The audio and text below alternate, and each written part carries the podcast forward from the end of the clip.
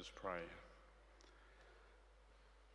Father, speak to us in the stillness, and while every other voice is hushed, in silence we wait on you. In Jesus' name, Amen. The King is seated on his throne. He's the King of a large empire, a huge domain. All is at peace.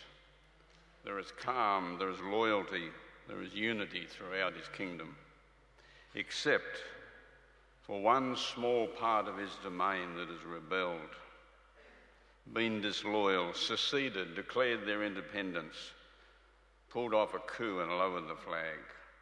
We no longer want to be part of the Commonwealth. We are a separate republic. What's the king going to do? Will he declare war? Will he meet on the battlefield? Will he launch a missile attack? He will not use any of the weapons of the enemy. And sitting on his throne, he takes hold of a scroll, a book that has to do with the will, the future of the rebel kingdom. It's a book of inheritance, it's a book that has to do with redemption, the future of the rebel kingdom. So there's a search. There's a search to find the executor of the will. He alone can dispense the will. When you read with me Revelation chapter 5, beginning at verse 1, Revelation chapter 5, and beginning at verse 1, going through to verse 4.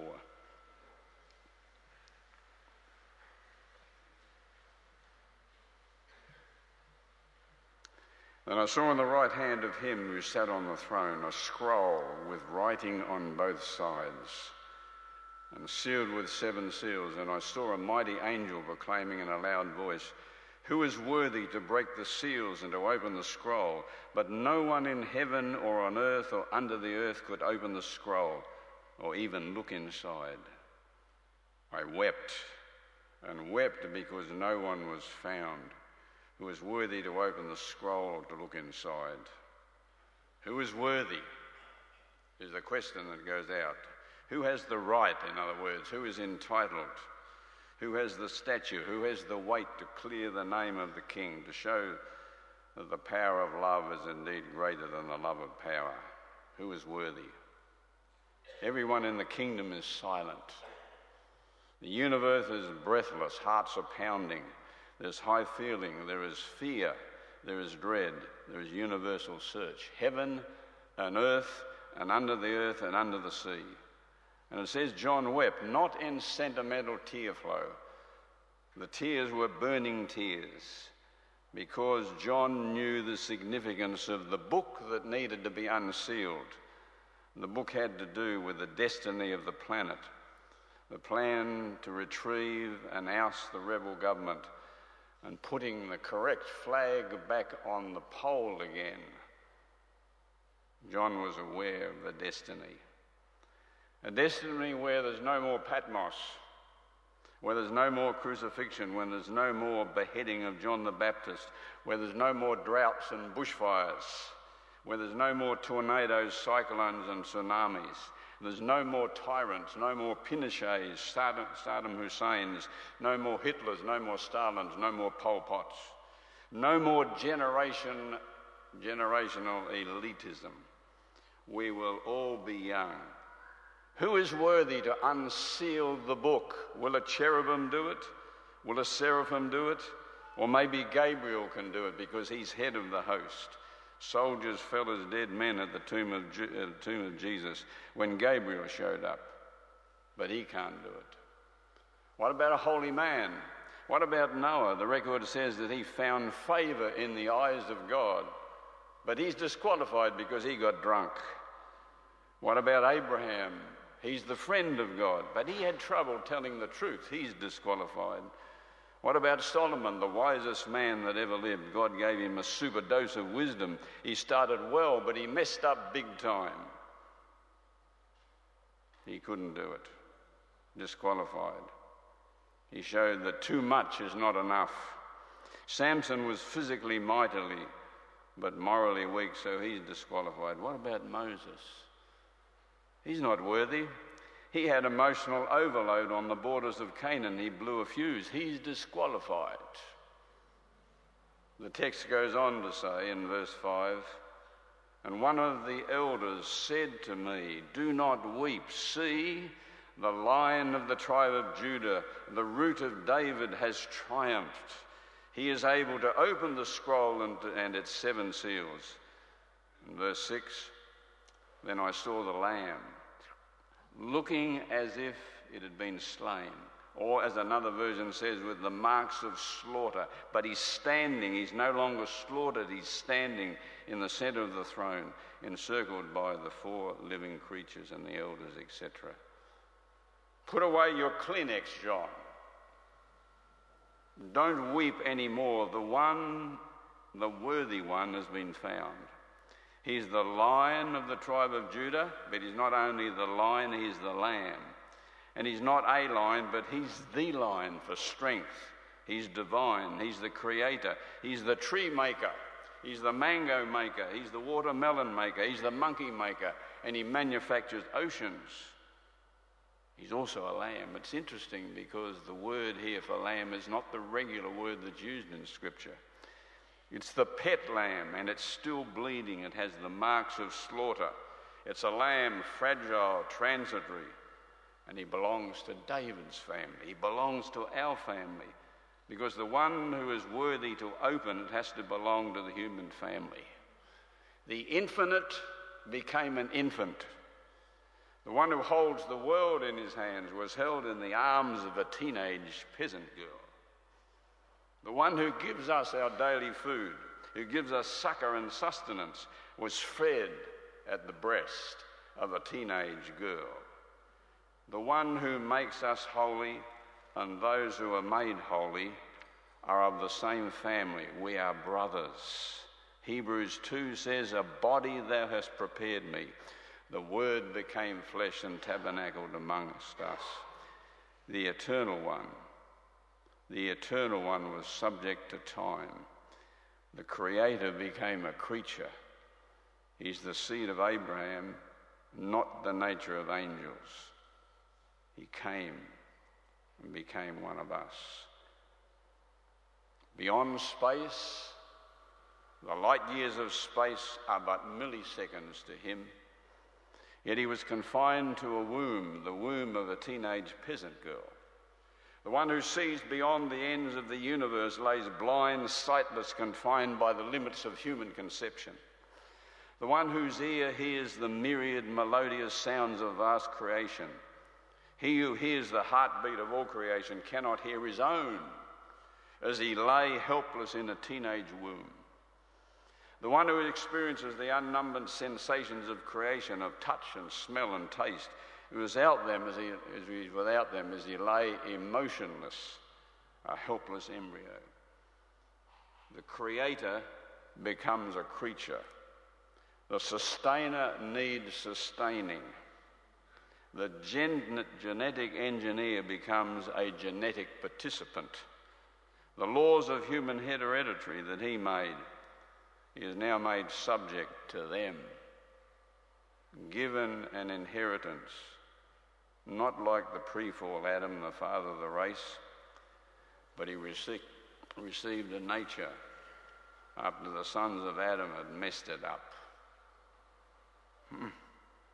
Our Redeemer seemed re- received a human nature impacted and weakened by 4,000 years of messing up and rebellion absolute, absolute power surrendered to the helplessness of a babe in a manger.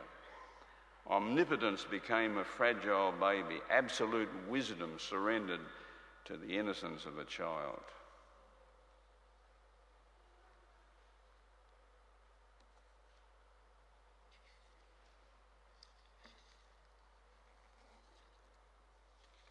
Jesus did it all for us.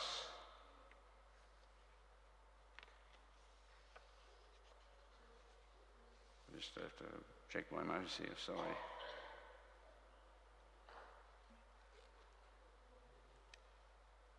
Tired, and weary and hungry, Jesus knew all about our lot. He belongs to our family. He's our next of kin. He can open the book and unseal the book. He came personally to the crash site. He's the God man, not half God and half man, but truly God and truly man. He's the only one who knew the heart of the Father, only one who could reveal the magnitude of God's law, mystery of redemption, the mystery of redemption, God with us, our Redeemer, the one who loves us. The record says that he had the marks of slaughter, but he's standing, he conquered death. His death was the death of death. Shot down, midnight reconnaissance in enemy territory. They incarcerated him in the worst prison camp of the enemy.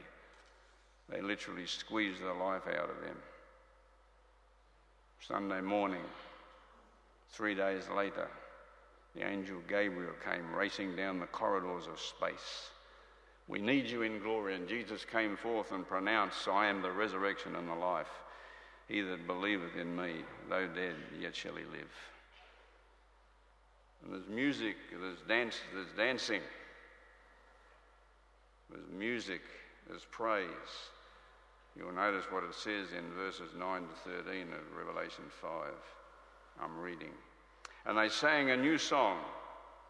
You are worthy to take the scroll and to open its seals because you were slain, and with your blood you purchased men to God from every tribe and language and people and nation. You have made them to be a kingdom of priests to serve our God, and they shall reign on earth. Then I looked and heard the voice of many angels, numbering thousands upon thousands, and ten thousand times ten thousand. They encircled the throne and the living creatures and the elders. In a loud voice they sang, Worthy is the Lamb who was slain to receive power and wealth and wisdom and strength and honour and glory and praise. And then I heard every creature every creature in heaven and on earth and under the earth and on the sea and all that is in them singing. To him who sits upon the throne and to the Lamb be praise and honour. He alone, the one who is worthy, can reveal the Father's heart of love. Holy love that is principled, not the sentimental, namby pamby, mundane variety. Beware beloved, of sentimentalizing God's love. One of the worst Christian heresies is to say God is love. Unless we define that love as holy love, a God too, too kind to see sin and too fond to deal with it is not a holy God. And if the power behind it is not holy, he cannot be trusted. To speak in mellow tones about a God who embraces all and accepts everything and demands nothing is wrong, is not revealing the Father's heart.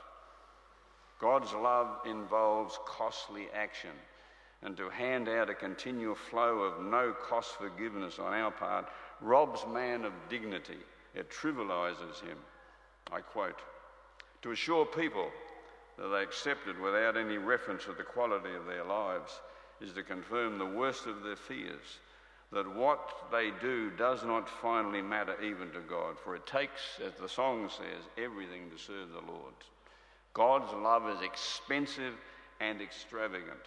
And the response on the part of his followers, his children, is the response of Mary Magdalene with an expensive gift.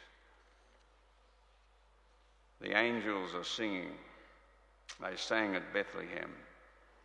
Gabriel said, Fear not, for behold, I bring to you good tidings of great joy which shall be to all people. For unto us is born this day in the city of David a Saviour. Gabriel had checked out to see whether indeed Israel was ready. Nobody ready in the palace, nobody ready in the temple. Maybe I'll go to Bethlehem. And there he found shepherds on the hills of Bethlehem, shepherds, not the trusted people but these could be trusted. They were studying and looking for Jesus. Gabriel beckoned the heavenly choir. No choir ready in Jerusalem, Gabriel brought his own choir, and the music rolled round the hills of Bethlehem. Joy and glory flooded the plain. Lit up the plain as brilliant as the noonday sun. Earth is hushed. Heaven stoops to listen as they sing. Glory to God in the highest. Peace on earth, goodwill toward men. And then when Jesus entered Jerusalem on Palm Sunday, that triumphal procession, which was made up of people who had been blessed by his ministry blind who could now see, dumb who could now talk, crippled who could now walk, widows and orphans and lepers who had been cleansed, and people who had been taken from the jaws of death. The donkey on which Jesus rode was led by Lazarus, who had been raised from the dead. And they sang and they praised, Hosanna to the Son of David. Blessed is he who comes in the name of the Lord. Hosanna to the highest. The Pharisees were disturbed and they said, Stop the noise. And the response on the part of Jesus was, I tell you, if they hold their peace, the stones will cry out. At Jesus' ascension, there was praise. All heaven was waiting to welcome the heavenly host with shouts and acclamations of praise that attend the angels as they take Jesus back to glory. Escorting angels give the challenge lift up your heads, O you gates, and be ye lift up ye everlasting doors. The waiting sentinels respond, Who is the King of glory? Not because they do not know, but because they want to hear praise. The Lord strong and mighty, the Lord mighty in battle. Lift up your heads, raise the doorposts high that the King may come in. Lift up your heads, even lift them up, the everlasting doors, and the King of glory shall come in. Who is this King of glory? Angels never weary of hearing his name exalted. The Lord of hosts. He is the King of glory. The weeping is over. There's music, there's praise, there's multitudes singing. Heaven swells to a crescendo that threatens to burst the very walls of heaven. So compelling is the praise, as we read in verse 13, that all creatures join in, all creatures from every corner of the universe. Every creature wet and dry, bathed in light or hid in darkness. Every creature covered with scales or clothed with fur or fins or feathers. Every creature running, crawling, walking, flying, and swimming. What about us? What about us as we face a new year? We have sufficient reason to praise Him it calls for every power of our being to praise Him in word and in deed. If I don't praise Him, the rocks will cry out. If I am silent, things animate and inanimate will acquire speech and sing His praises. If I am silent, the hills and the valleys will clap their hands, and the trees witness to His creative power. Sun, moon, and stars will become giant communicators communication satellites, communicating and broadcasting his praise.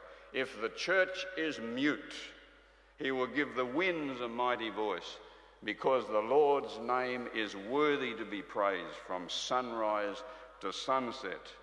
Show forth the praises of one who has called us from darkness into his marvelous light. And in the words of amazing grace, the last verse, when we've been here 10,000 years bright shining as the sun, we've no less days to sing his praise than when we first begun. Make 2020 a year overflowing with praise.